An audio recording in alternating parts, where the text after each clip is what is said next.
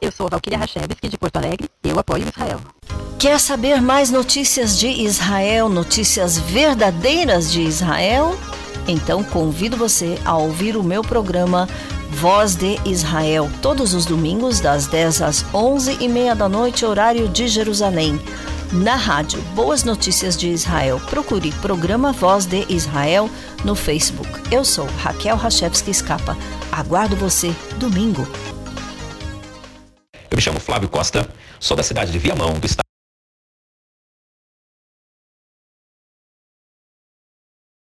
do Rio Grande do Sul, falo do Brasil. Eu também apoio Israel. Shalom, me chamo Eliene, moro em Curitiba, Paraná, Brasil. Amo Israel, apoio Israel e defendo Israel. Para um mapa de Israel, visite ionisrael.com www.eyeonisrael.com un mapa y mucho más. Impacto Profundo, pelo pastor Sadi Rachevski. Um livro que não pode faltar na sua biblioteca. Este livro comovente narra a saga do povo eleito, o povo judeu, desde a sua criação por Deus, através dos patriarcas Abraão, Isaque e Jacó, até a sua constituição como nação, o renascimento da nação de Israel. Impacto Profundo, pelo pastor Sadi Rachevski. Para mais detalhes, acesse impacto-profundo.iolasite.com.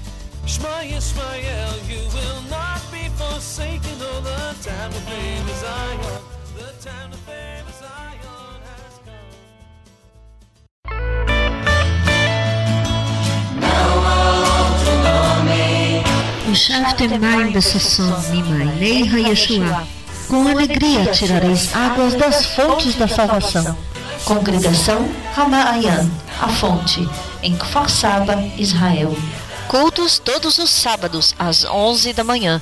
Para mais detalhes, escreva para ramaayan@netvision.net.il. Congregação Ramaayan, indo às ovelhas perdidas da casa de Israel.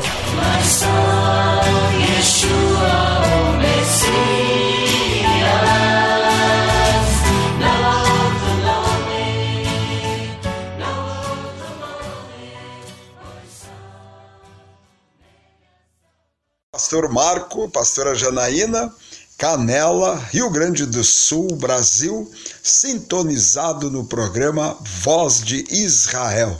Amamos Israel e Jerusalém. Meu nome é Cândido Maynard. Moro em Aracaju, Sergipe, Brasil. E eu também apoio Israel. Meu nome é Wizia Paiva, moro em Brasília e apoio Israel.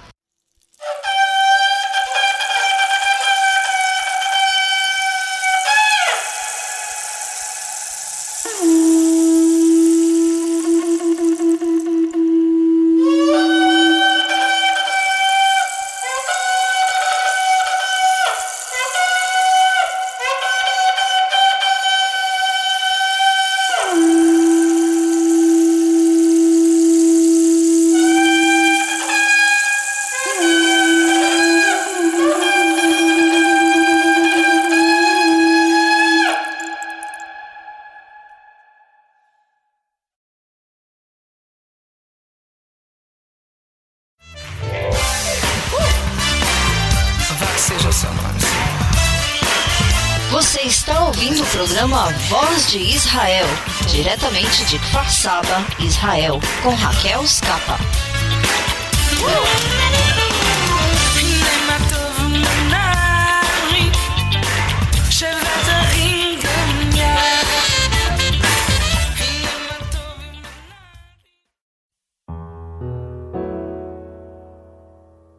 Shema Israel, Adonai Eloheinu, Adonai Echad. Shema Israel, Adonai Eloheinu, Adonai Echad. Ouve Israel, o Senhor Deus é um. Portanto, amarás o Senhor teu Deus com todo o teu coração, com toda a tua alma, com toda a tua força. Shema Israel, Adonai Eloheinu, Adonai Errad.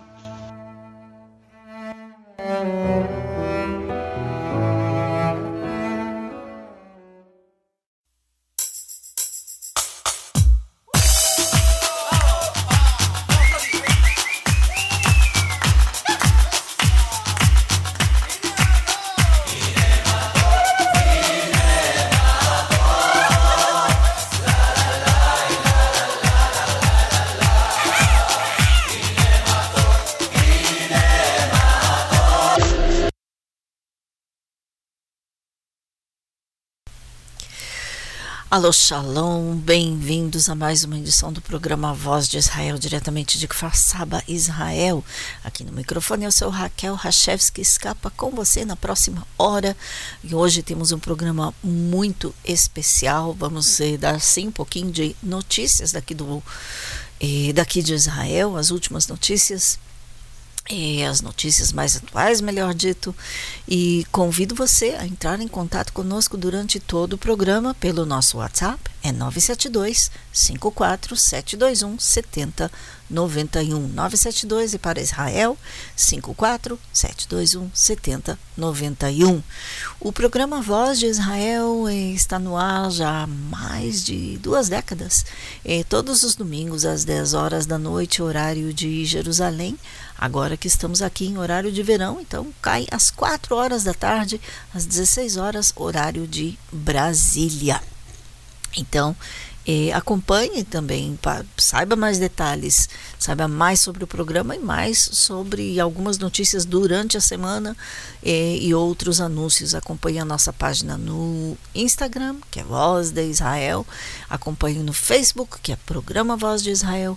Anote aí o nosso e-mail se você quer escrever um pouquinho mais, enviar inclusive algum material que lhe interesse ter produzido ou publicado aqui no no nosso, na nossa rádio, e principalmente se tem algo a ver com Israel, é claro. Música também pode ser. E, então, o nosso e-mail é programa voz de Israel arroba gmail.com e eu quero começar assim por agradecer a todos que compartilharam as eh, postagens e os anúncios de hoje do programa, eh, começando com meu primo, é, lá de Curitiba, é, querido Fernando Maio da Silva. Obrigada, primo. É, e a todos vocês que compartilharam é, em qualquer parte do Brasil. E também a querida irmã Jamila, é, Jamila Muhammad, lá de Portugal. Porto, Portugal. É, bom, hoje no programa vamos ter uma entrevista muito especial e muito explicativa, muito esclarecedora sobre o tópico do Holocausto. O que, que é o Holocausto, o que, que foi o Holocausto. É, só assim uma introdução, o Holocausto foi a exterminação dos 6 milhões, inicialmente, dos 6 milhões de judeus na Segunda Guerra Mundial. Esta semana, aqui em Israel, estaremos lembrando eh, nos dias eh, 17 à noite e dia eh, 18 durante o dia, são também 80 anos da liberação do, do gueto, enfim, data comemorativa, ou seja, não estamos comemorando e sim lembrando. então é muito importante. preste atenção na, nas explicações da Silvia, Silvia Lerner, esta historiadora, pesquisadora, com muito conhecimento do tópico e, bom, vale a pena você escutar bem atentamente. Inclusive, recomendo, faça suas perguntas, envie aí para o nosso WhatsApp. As, as perguntas não vão ser respondidas ao ar, ao vivo, é, mas eu vou transmitir as perguntas para a Silvia é, logo depois da palestra. É, então, novamente, repito, o nosso e-mail é programa voz de Israel arroba gmail.com é, o WhatsApp para as perguntas para a historiadora Silvia Lerner. E o número é 972-54-721-7091. E, bom, nós vamos já, já, imediatamente, inclusive, a entrevista com Silvia Lerner e logo depois da entrevista nós teremos eh, notícias de Israel. Então, fique conosco, envie suas perguntas, inclusive vai escrevendo à medida que elas vão surgindo.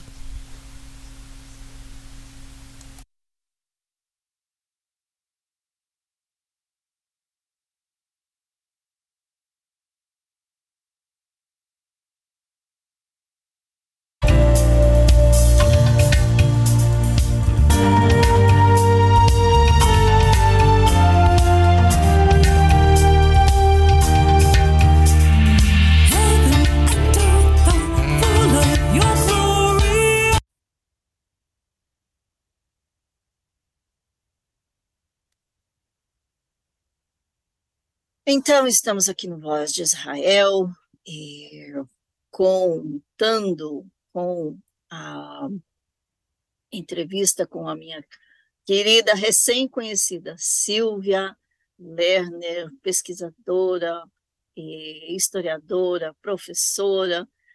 Silvia, muito obrigada por estar aqui no Voz de Israel. Imagina, eu que agradeço o convite. Bom, começando, deixa eu só assim compartilhar com os ouvintes que também vão estar assistindo esse programa pelo YouTube, depois no nosso Facebook. E você também escreveu livros, né?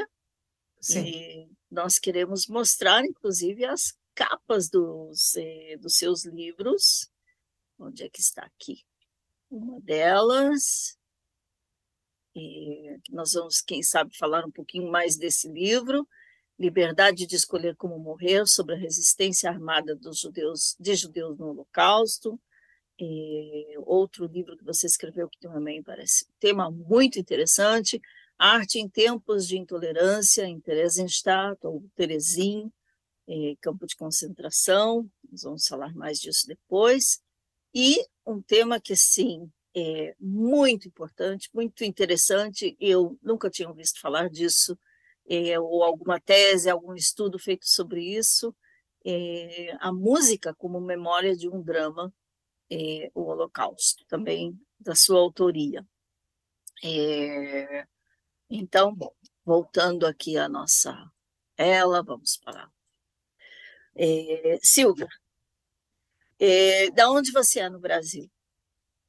Olha, eu nasci no Brasil, no Rio de Janeiro, fiz toda a minha vida profissional e acadêmica no Rio de Janeiro, e há dois anos eu resolvi fazer LA.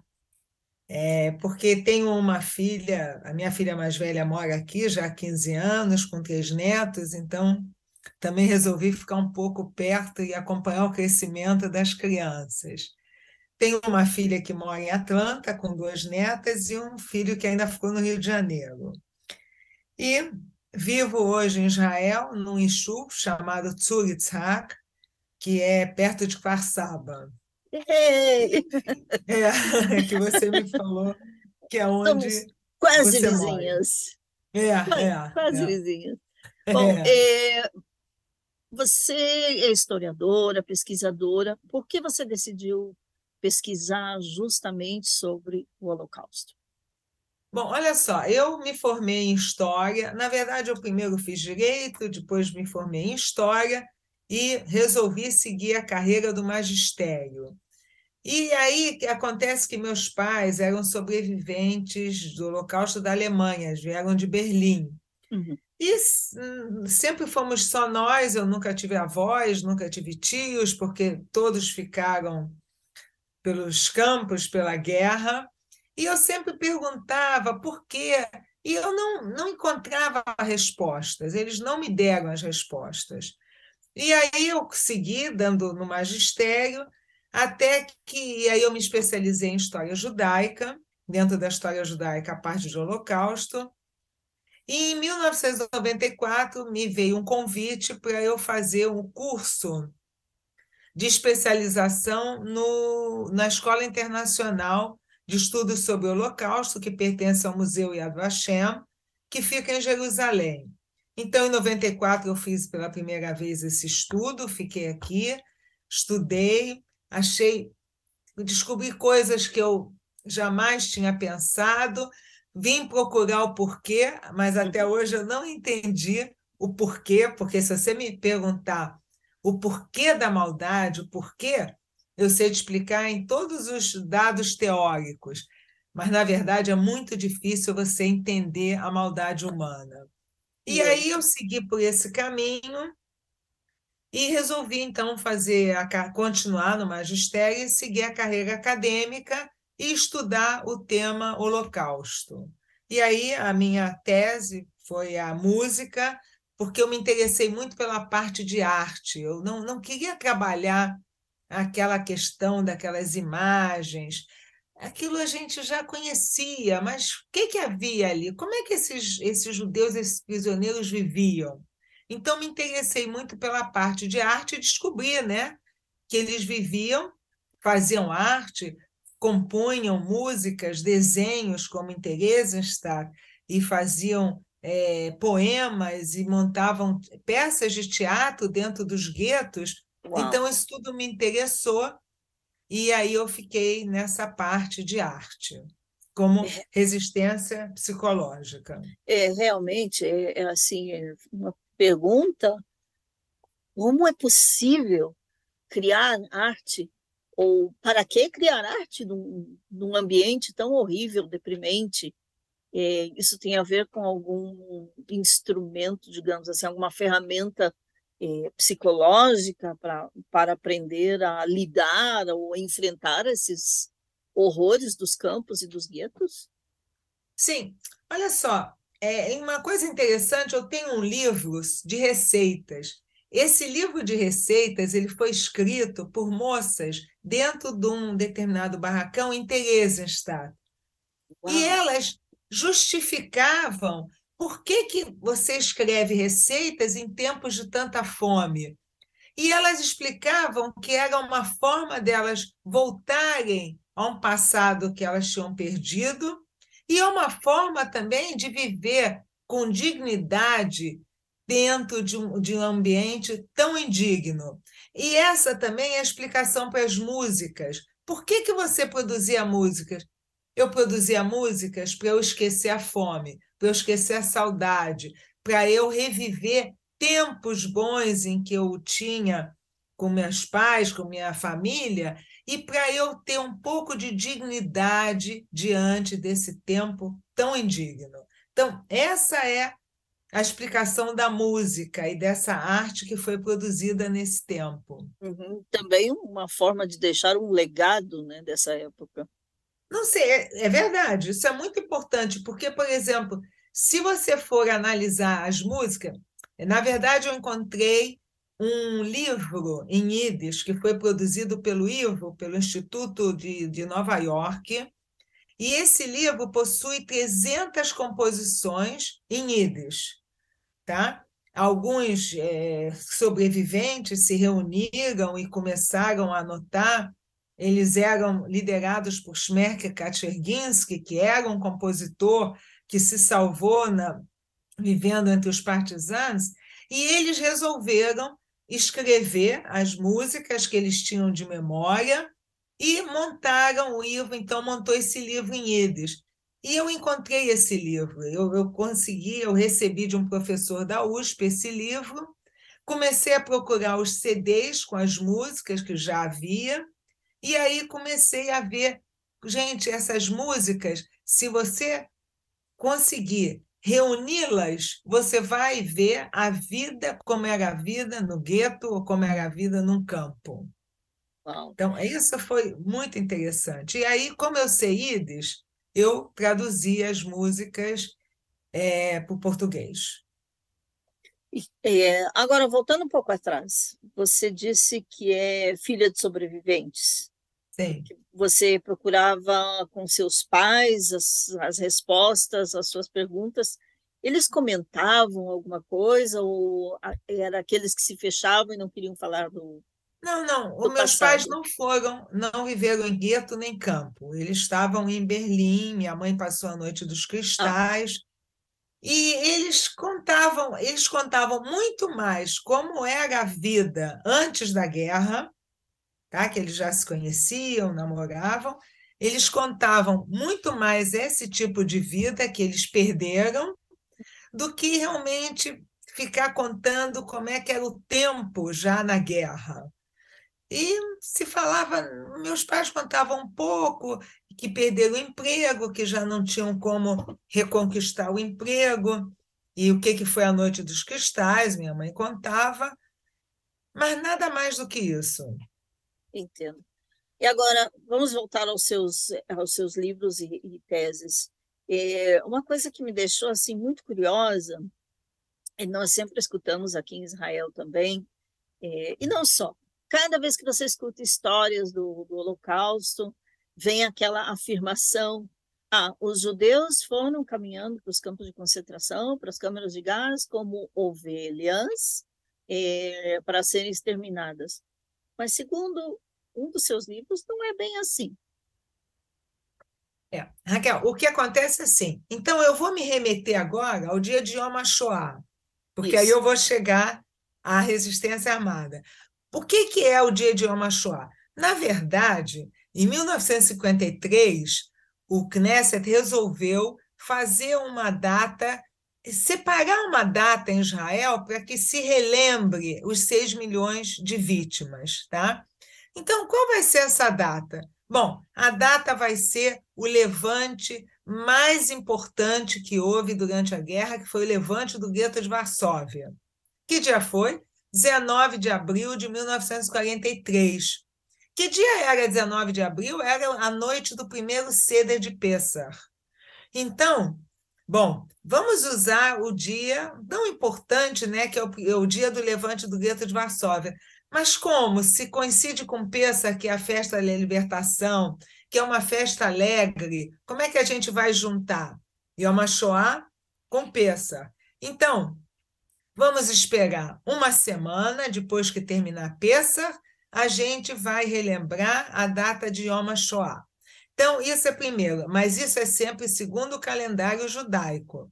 Pessah é o calendário judaico, uma semana depois se relembra o Yom HaShoah. Esse ano, por coincidência, cai 18 de abril, e 19 de abril fazem 80 anos do levante do gueto de Varsóvia. Uau, esse tá? ano parece importantíssimo.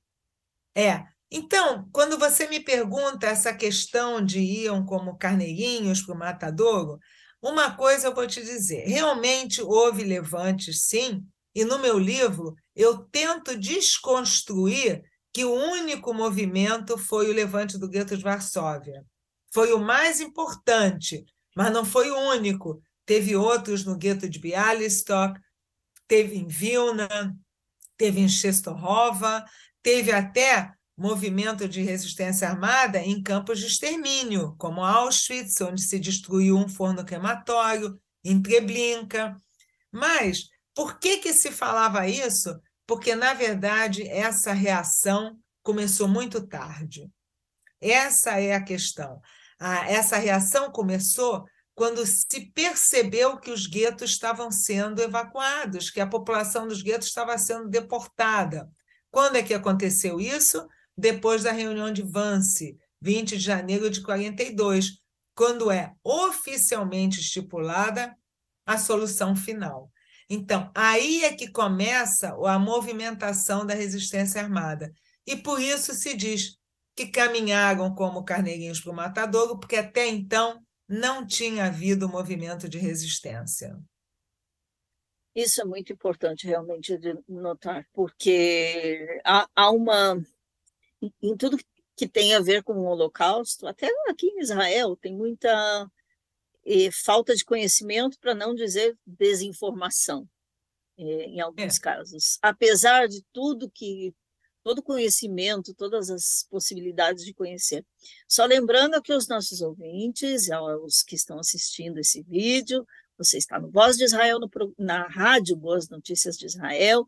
Eu sou Raquel Scapa, conversando com a Silvia Lerner, eh, professora, historiadora, pesquisadora sobre história judaica e história do Holocausto, e autora de livros também, também estamos conversando sobre eh, o Holocausto, e, eh, e isso em luz de que alguns dias em Israel estaremos cele não celebrando, lembrando o dia do Holocausto, lembrando, lembrando não só os é. 6 milhões de vítimas, mas também lembrando aqueles que sobreviveram eh, e tem, também lembrando outras vítimas do Holocausto que não foram só judeus. Agora, Silvia, voltando a você e a pergunta, por que foi escolhida a palavra, por, por que os termos Shoah e Holocausto? Por que esse, justo isso foi escolhido?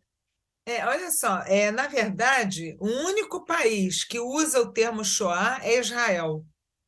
Em todo o resto do mundo se usa holocausto. O holocausto é um termo que já vem até do, da, da antiguidade, é o termo que diz que onde se oferece é, em a, onde se oferece, é, como é que se diz? Um sacrifício. O sacrifício é em, em prol de Deus. Isso era, e era uma queimação. Esse sacrifício sempre era através da queimação. Então, se associou a perda, o que, que houve no Holocausto, o que, que houve na Segunda Guerra Mundial, principalmente por causa dos fornos crematórios, se associou o nome Holocausto, e assim ficou. Shoah vem do hebraico tragédia. Então, hebraico em Israel se usa o termo Shoah. Já se tentou, eu sei que Israel tentou, internacionalizar o termo Shoah, mas não conseguiu. O termo Holocausto está bastante forte, firme, em relação a toda essa questão da Segunda Guerra Mundial. É realmente uma, uma tragédia, uma catástrofe, até eu diria, catástrofe. É. É... Que que Me saltou aqui um dicionário. É, voltando, é, voltando agora à seu, sua outra tese, Silvia, com relação à música. Eu sei que a gente está saltando um pouco, mas é um termo tão é, largo que eu quero cobrir muita coisa em pouco tempo. e, e, aproveitando assim a sua disponibilidade, aqui em Israel, entre os brasileiros, quem sabe não existem muitos dos, dos brasileiros aqui em Israel, pelo menos, que são descendentes de sobreviventes do Holocausto. Mas você já teve é, oportunidades de é, dar palestras, de falar sobre esse tópico perante brasileiros aqui em Israel, ou sim, ou comunidades sim, judaicas no Brasil. E como foi a reação? É, olha só, é, quando você existe uma diferença quando você fala com a comunidade judaica e quando você fala para a comunidade não judaica, porque eu trabalhei muito tempo na Universidade do Rio de Janeiro junto com a USP, e a gente organizou durante muitos anos um projeto chamado Jornadas eh, Disciplinares, Jornadas Interdisciplinares, como ensinar e como estudar o Holocausto. E isso era exatamente o objetivo, eram as escolas públicas estaduais ou municipais, para que os professores entendessem o que, que, o que, que foi esse, esse período. Então, para esses, é, era realmente, eu diria até, até talvez mais interessante, porque eles não tinham conhecimento nenhum. E aí a gente contextualizava como é que isso aconteceu, como foi possível acontecer um, um evento desses, né? Por que, que a unicidade do Holocausto? Então, era muito mais é, interessante, porque quando você falava para a comunidade judaica, é lógico, há um interesse, mas todos já trazem algum conhecimento, né? principalmente ainda pessoal alguma da minha geração. Alguma bagagem. Ainda, é, ainda traz a bagagem, porque tinham pais ou avós que vieram, que sobreviveram ou não, então já tinham um conhecimento e um, e um interesse diferente. A, a grande questão, e que eu sempre digo que despertava muito, muito interesse, é a questão da arte. Sempre. A música, né? como se produzia. Então, é, é, é isso que a gente fazia, e, enfim, que a, as comunidades, judaicas ou não, eram informadas e que eu acho até hoje importantíssimo fazer essa informação. Nós já vamos falar dessa parte da, da arte da música, mas um parênteses aqui, lembrando que também parte dos nossos ouvintes, da nossa audiência, são evangélicos, alguns têm algum conhecimento, outros não.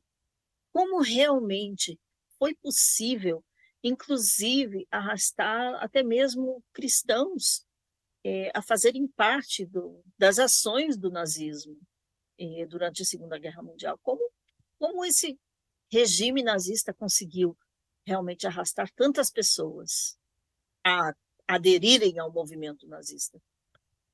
Olha, eu sempre digo que uma das um, um tripé importantíssimo para que essa ideologia pudesse vir à frente foi a propaganda, a lei e o terror. A propaganda foi o grande marketing dessa ideologia, onde se produziu livros infantis para a juventude riteirista, para as escolas das, das crianças alemães, e era uma propaganda maciça, havia jornais, o jornal Poema der Sturmer era um jornal que diariamente a primeira, repara só, a primeira página desse jornal, tá? Quem quiser pode até consultar na, no Google. A primeira parte desse jornal sempre trazia o seguinte dizer: Die Juden sind unser Unglück. Os judeus são a nossa desgraça. Todo dia todo dia. Você imagina, todo dia você pega um jornal e vê. E sempre na primeira página, alguma imagem. Uma imagem tipo o judeu é o Satã.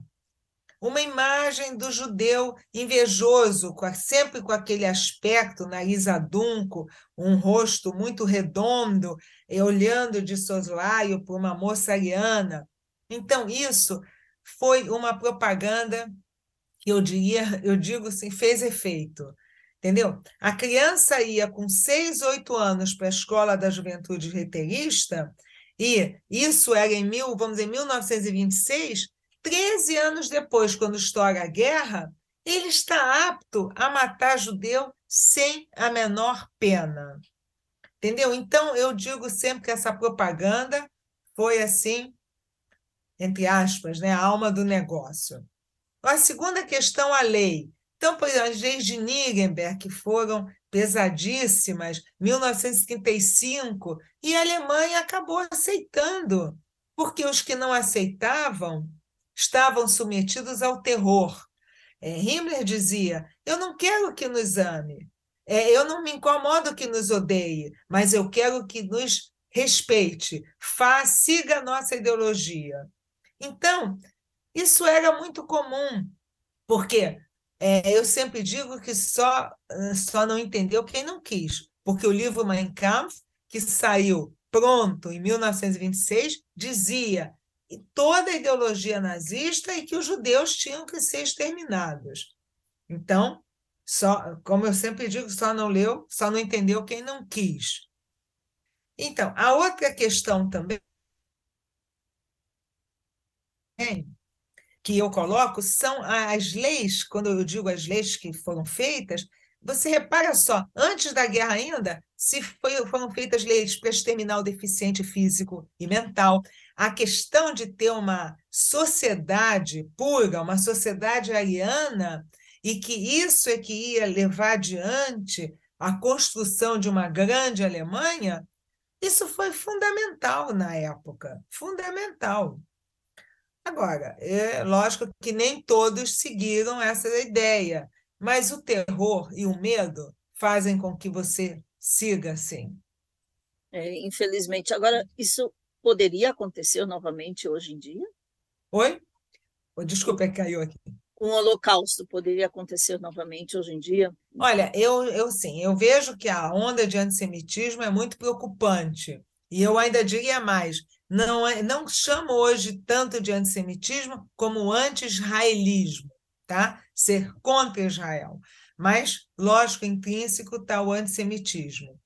É, eu diria o seguinte: holocausto, como foi, não há mais possibilidade de acontecer porque as técnicas mudaram, a tecnologia mudou, é, a forma de, de se precipitar uma, uma ideologia nesse estilo não tem mais condições, porque ele utilizou uma tecnologia da época, que nem a Inquisição. A Inquisição usou uma tecnologia que era possível na época. Entendeu? O Holocausto usou uma tecnologia da época. Hoje não tem mais condições de construir uma câmara de gás com Zyklon B, não tem mais. Existem, existiriam outras formas de eliminar o outro. Tá? Então, eu digo que o Holocausto não pode se repetir, mas que o antissemitismo é preocupante, é. É, isso é, e é, inclusive em lugares que a gente não, não imaginava antes que poderiam acontecer. É, é. E agora, falando realmente do, do tema da música, é, na época do Holocausto, esse realmente é um tópico muito interessante. É, você falou que teve esse, recebeu esse livro com as, é, com as músicas. Você tem com ideia, letras, com as letras, é. você, você tem ideia se essas músicas foram, se essas composições já foram tocadas, apresentadas eh, de alguma forma em algum, em algum lugar do mundo, do planeta? Já, já, já foram tocadas. Eu, eu tenho aqui uma coleção de CDs que eu trouxe e que eu fui juntando, e essa, esses CDs tocam, eles tocam as músicas, por exemplo, do, dos partisanos que eles produziram, do gueto de Varsóvia, do gueto de Vilma, Vilna, e eu sei que já houve várias apresentações dessas músicas, inclusive até houve uma grande apresentação onde era o campo de Theresienstadt, que hoje é a cidade de Teresin. Né? Na verdade, essa região se chamava Teresin, mas os alemães acharam muito pouco germânico, e aí deram o nome de Theresienstadt. Então, onde era o campo, houve, é, não me lembro o ano, houve realmente a organização de uma grande orquestra, muitos utilizaram os instrumentos que sobreviveram, e ah. eles fizeram uma apresentação da peça Requiem de Verdi, que foi apresentada 15 vezes no campo de Theresienstadt. Uau, isso é muito interessante, não? É, é. informação tem, tem um assim DVD gente... sobre isso, existe uhum. um filme sobre isso, se chama so... Defiance. Sobre Teresin ou Theresienstadt, há muitos anos atrás, aqui em Israel. Aqui em Israel, nós temos pouco tempo, aqui em Israel houve uma oratória que se chamou Teresim.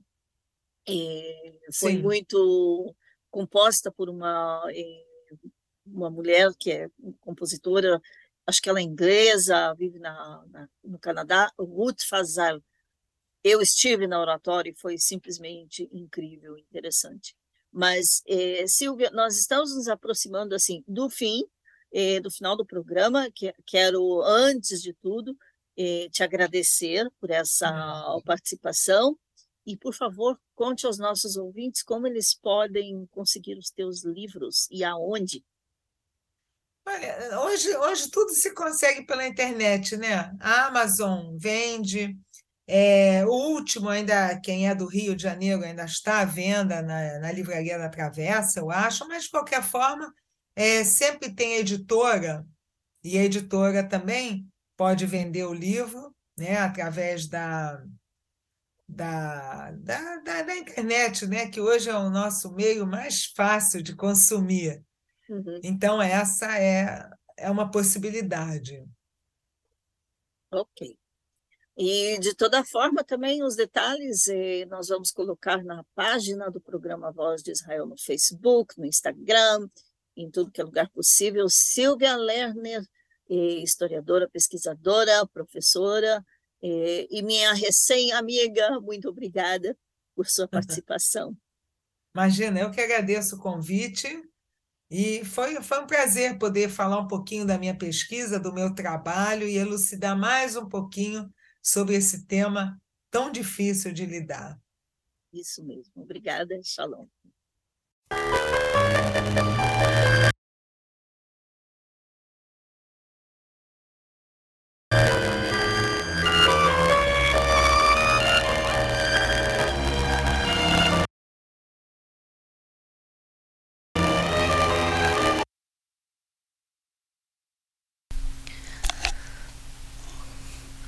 Continuando aqui com vocês, é, o programa Voz de Israel.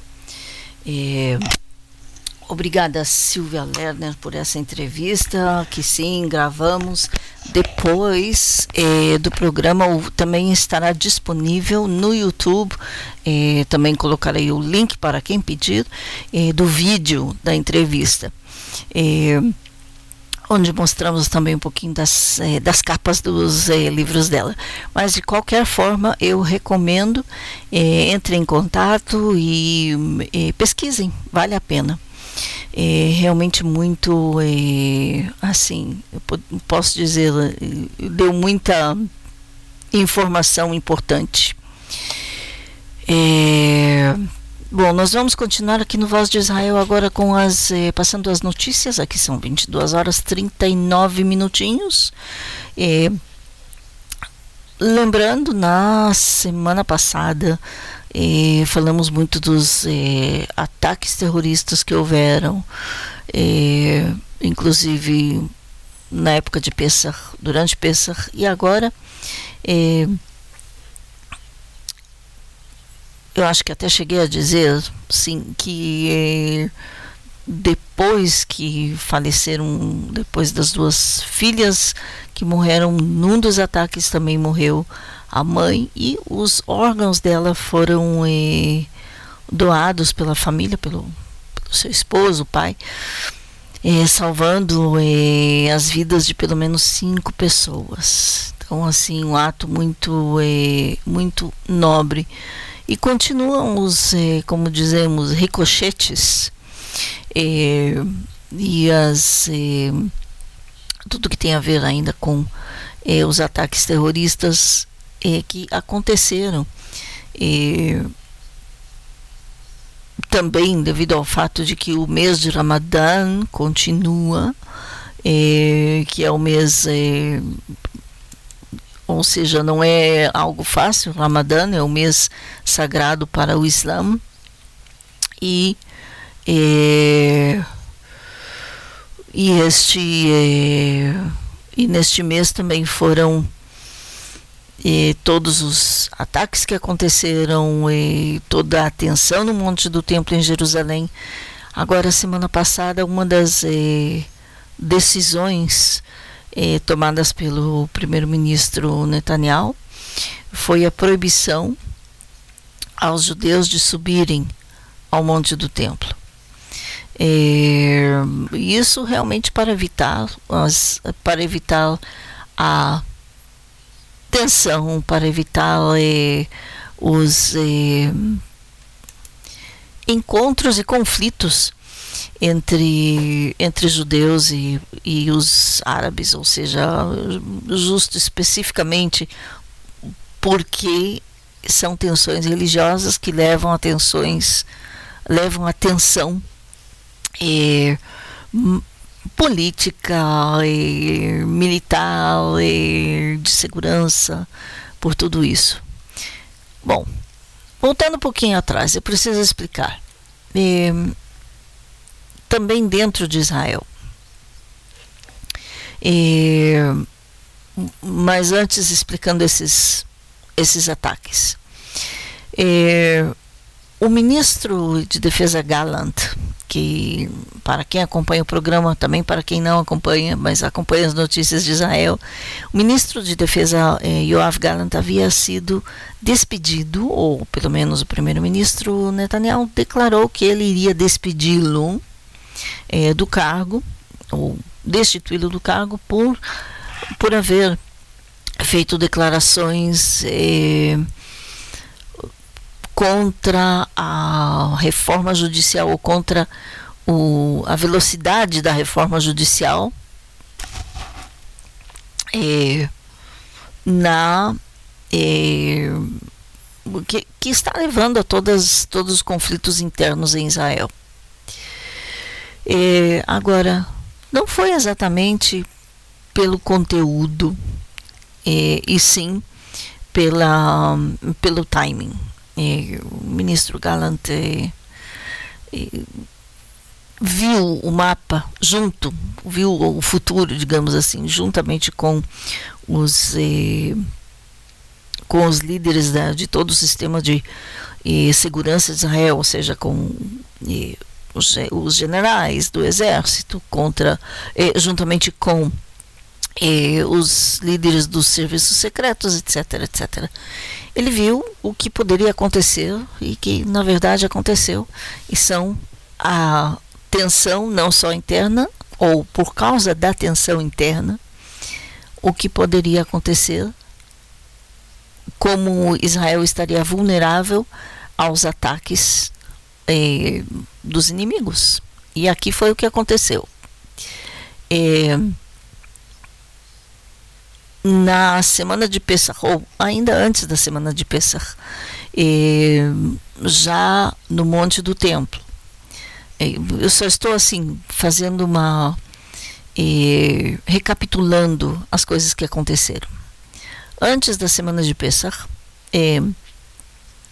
os muçulmanos subiram ao Monte do Templo, às mesquitas, para fazer as preces, é claro, é era de se esperar, é o que eles fazem, tem a permissão.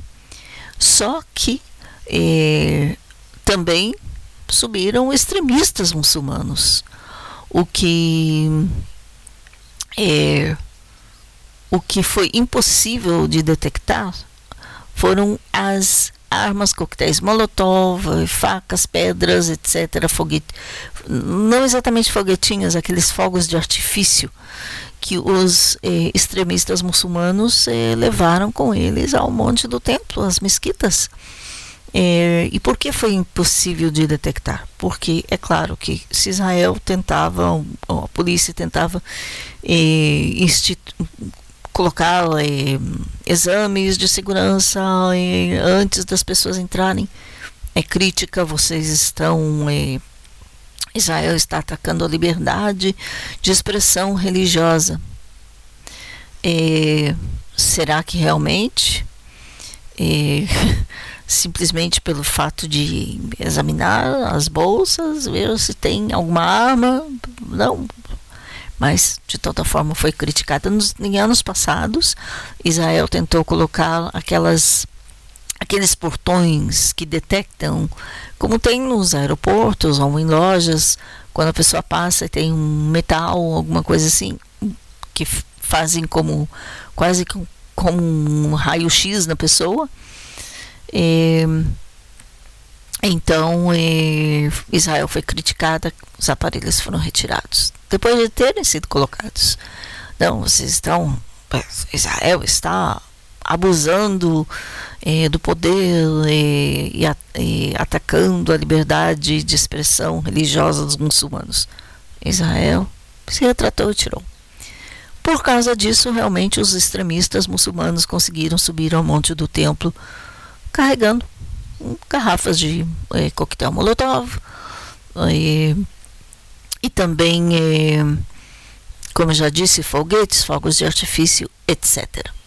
Bom, os extremistas, as preces principais nas, na, nas mesquitas, na esplanada das mesquitas, são, são é, acontecem na sexta-feira, é, que é, o, é considerado como sábado é, dos, dos muçulmanos.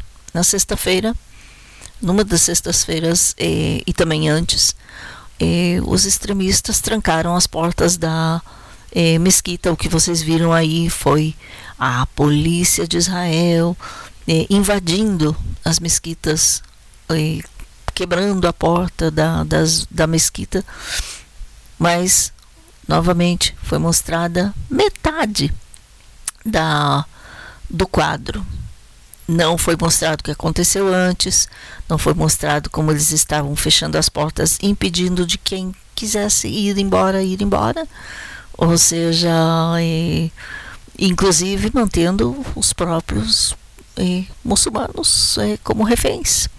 E, e mais uma onda, devido a essa, como eles chamaram de invasão, começou uma onda de eh, eventos. Ainda antes de Leila Seder, a noite da ceia da Páscoa, eh, no, no, princípio de abril, ou seja, lá no dia 5, eh, ou ainda antes, foguetes foram lançados contra Israel de três locais. Começou na noite entre terça e quarta-feira, antes da, do ceder de Pesach, quando é, da faixa de Gaza os palestinos lançaram é, foguetes, também contra a cidade de Sderot e contra todos os povoados que estão ali ao longo da fronteira. É, também é, na noite de quinta-feira ou na quinta-feira foram lançados do Líbano é, foguetes contra a Galileia é, Ocidental. E também no sábado, de noite, foram lançadas lançados foguetes da Síria em direção ao Planalto do Golã. Tudo isso em quanto? Menos de três dias, três dias, quarta, quinta, sexta, sábado, quatro dias. E ainda na semana de Pessah, é, como eu já falei, inclusive comentei semana passada, só estou recapitulando, os, o ataque terrorista que foi feito na manhã, numa manhã, na, no Vale do Jordão, quando foram mortas as duas irmãs que viajavam no seu carro, a mãe foi ferida, as duas irmãs, uma de 20 outra de 17. É, e depois de três dias é quando a mãe faleceu e não aguentou os ferimentos. É, mais tarde, naquela mesma noite, é, na quinta-feira à noite, foi é, outro ataque terrorista de atropelamento que aconteceu em Tel Aviv, onde um turista italiano é, foi morto é, e outras sete pessoas foram feridas. Tudo isso, assim, na mesma semana, tudo junto. Então é claro que, é, que para evitar mais conflitos, é, o primeiro-ministro tinha que fazer alguma coisa, o que ele decidiu, proibir a subida ou a entrada de judeus ao Monte do Templo. A outra coisa que ele fez foi restituir ao, ao cargo e completamente sem ameaça de ser despedido o ministro da Defesa Yoav Gallant, que tinha sido ameaçado, disse que ele iria despedi-lo, e mas ainda não lhe tinha dado a, a carta. de toda forma, várias coisas estão acontecendo. Também há atenção no próprio governo porque, por exemplo, não são todos que estão eh, de acordo com o fato de que os judeus não podem subir ao Monte do Templo. É uma época, principalmente em Pessah, que é sabido. Mas vamos evitar conflitos, vamos evitar é, que isso aconteça. É, agora, falando um pouco das notícias mais atuais, ou seja, dessa semana, é, e falando do que acontece, por exemplo, aqui em, ao redor. É, a Síria estava tentando retornar à Liga Árabe, mas a, o retorno da Síria à Liga Árabe não é um consenso, ou seja, não são todos os países que concordam. Depois de se reunir na Arábia Saudita para discutir o destino político da Síria, líderes regionais prometeram, no sábado, continuar as negociações para chegar a uma solução política para o conflito sírio, mas não endossaram seu retorno à Liga Árabe. conflito sírio, sim, para tentar uma solução dentro da Síria que possa agradar a todo mundo, mas não aceitam a Síria de volta. O que é essa Liga Árabe? É uma liga dos países árabes que tomam decisões em conjunto, muitas delas contra Israel, por exemplo, eh, o boicote, o, embargo, ou seja, eh, a decisão de não vender, por exemplo, gasolina a Israel. Israel compra o, o petróleo, não gasolina. Israel compra petróleo, quem sabe de países árabes, sem que eles saibam que é Israel, ou não diretamente. Hum, bom, isso também acontece. A reunião é do sábado, que incluiu os principais diplomatas dos países do Golfo Árabe, como Bahrein, Kuwait, eh, Kuwait eh, Oman, Qatar, Arábia Saudita, Emirados Árabes Unidos, Egito, Iraque, é, e Jordânia foi convocada dias depois que o ministro do exterior da Síria visitou a Arábia Saudita pela primeira vez desde que o reino cortou relações diplomáticas com a Síria em 2012. A Síria e a Arábia Saudita disseram na quinta-feira que estão se preparando para reabrir embaixadas e retomar voos entre os dois países pela primeira vez eh, em mais de uma década.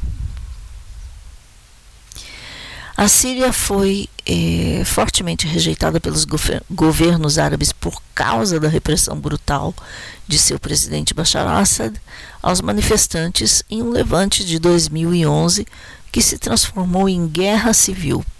A ruptura das relações culminou com a saída da Síria da Liga Árabe. No entanto, nos últimos anos, à medida que Assad consolidou o controle sobre a maior parte do país, juntamente com a Rússia e com o Irã, os vizinhos da Síria começaram a dar passos em direção a uma reaproximação. As aberturas ganharam ritmo desde o grande terremoto do dia 6 de fevereiro na Turquia e na Síria e o reestabelecimento dos laços mediados pela China entre a Arábia Saudita e Irã, que apoiaram lados opostos no conflito sírio. A Arábia Saudita sediará a próxima cúpula da Liga Árabe em maio, quando se espera que a adesão da Síria esteja sobre a mesa. Alguns membros, principalmente Qatar, se opuseram ao retorno de Damasco à organização. E, de toda forma, realmente é um grande quebra-cabeça toda a relação entre os países árabes, os países aqui da região quando quase todos estão contra Israel. Lembrando, eh, se estavam, se haviam rumores de que Israel e Arábia Saudita estavam se aproximando e teriam um, eh, acordos diplomáticos ou normalização de laços que acontecem por debaixo dos panos, é, então, não, aparentemente isso não vai acontecer, pelo menos não tão rápido. É, e este é o quadro. É, agora, lembrando, né, nem se falou do Líbano, é claro, que é controlado pela Síria, que é controlado pelo Irã é, e também pela Rússia.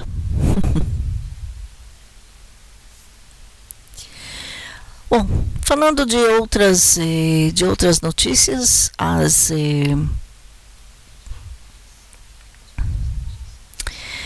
as, eh, os protestos, as manifestações contra, contra o governo continuam.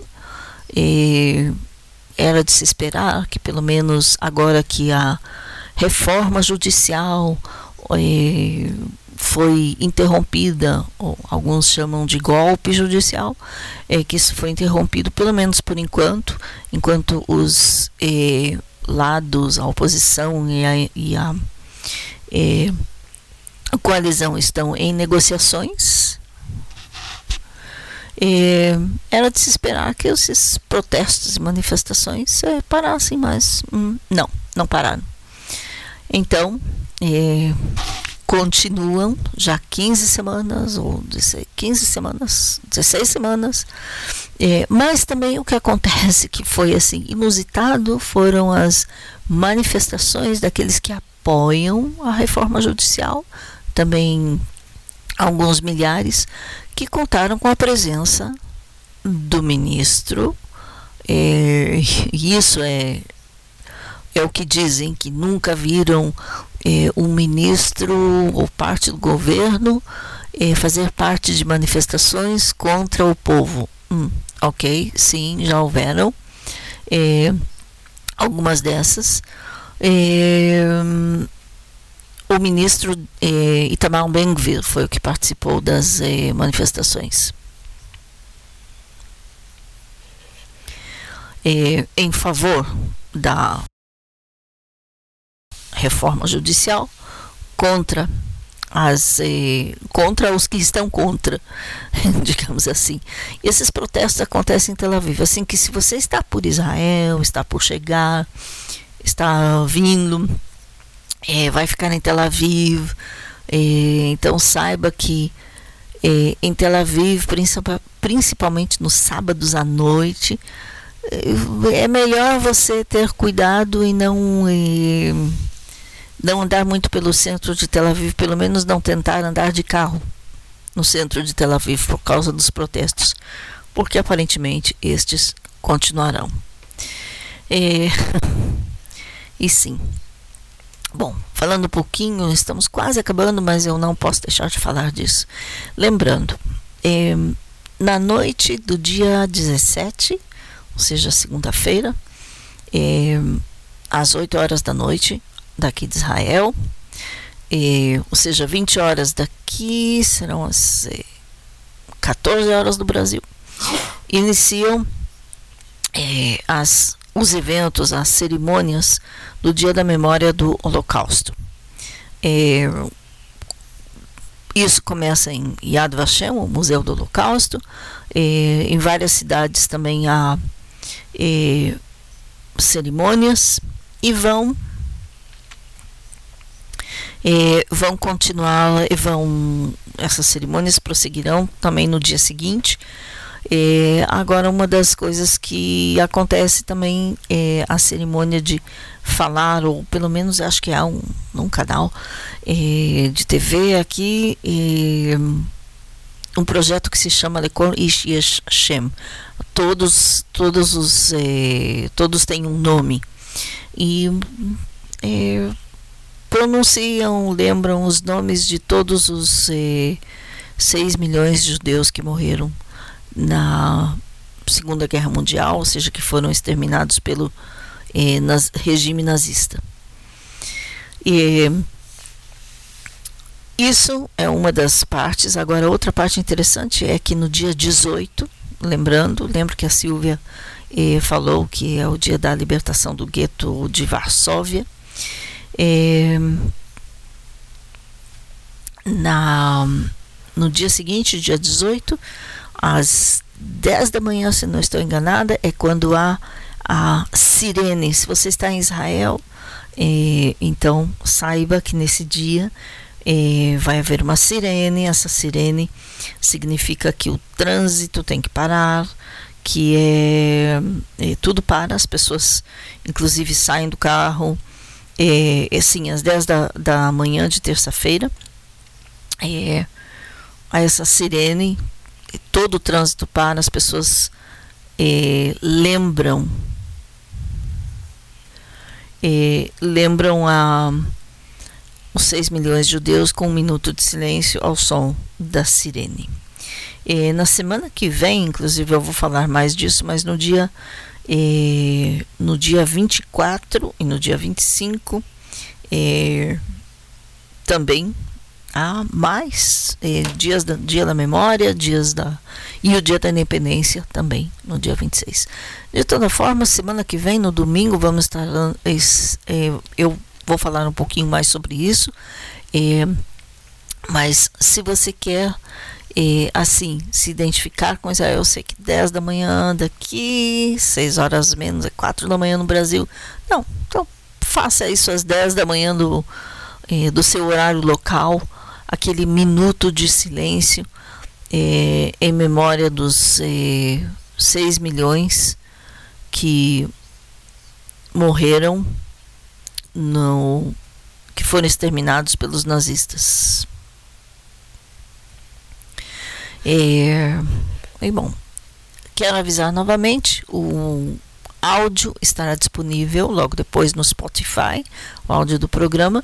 É, também é, o vídeo da entrevista com a Silvia Lerner é, também estará disponível no YouTube e peçam o link que eu enviarei também. É, e pesquise um pouquinho mais sobre Yom HaShoah, o dia da catástrofe. Não é um simples holocausto. É, realmente há muita história para aprender. Bom, quero agradecer a todos vocês que estiveram na escuta lá em é, Belo Horizonte, Minas Gerais, Porto Alegre, é, Porto Alegre, o nome do filme. Ah, é, eu vou repetir depois, é, vou escrever aqui o, o, vídeo da entrevista com a Silvia. Estará, é, depois eu colocarei no, no grupo do WhatsApp do programa, também nas, em todas as redes sociais possíveis. E ainda, a, a Silvia men mencionou. A Silvia eh, Lerner, essa historiadora, mencionou eh, uma obra ou obras de músicas. Eh, nós tentamos colocar aqui, mas não deu muito certo. Eh, mas uma das músicas que foram compostas eh, nesse eh, campo de concentração Theresienstadt ou Teresin, uma das músicas que se chama Freeling é, e também isso eu colocarei nas redes sociais do, é, do Voz de Israel. É, e bom, muitos e muitos vídeos, filmes foram feitos sobre a Shoah, sobre o Holocausto, inclusive é, este que a Silvia mencionou, que eu não lembro agora o nome, mas eu vou procurar, sobre o concerto que foi feito lá é, também em, em Theresienstadt, concerto das músicas compostas ali pelos, pelas pessoas que estiveram naquele campo de concentração. É, e a oratória que houve, que foi apresentada aqui em Israel, que se chama Teresim. A compositora dessa oratória é Ruth Fazal, e inclusive a música dessa oratória é, eu sempre, todos os anos, desde que tenham a rádio Voz de Israel, a música da oratória é tocada aqui na rádio todos os anos no dia do Holocausto, justo para para lembrar também essa obra de arte muito interessante. Bom, vamos ficando por aqui. 23 horas e, 3, e 6 minutos já é, de Kfar Israel, é, para vocês em toda parte, todas as partes do planeta, é, Curitiba, lá no Brasil, em Curitiba, em Porto Alegre, no Rio de Janeiro, e também Fazenda do Rio Grande, Belo Horizonte, já falei, e bom, e também aqui em Israel. Obrigada aí aos queridos amigos de Lanana é, e de, outras, é, de outros locais. É, até a semana que vem. Acompanhem as nossas redes sociais. Eu sou Raquel Rachevski Escapa. Esse foi Voz de Israel na rádio Boas Notícias de Israel.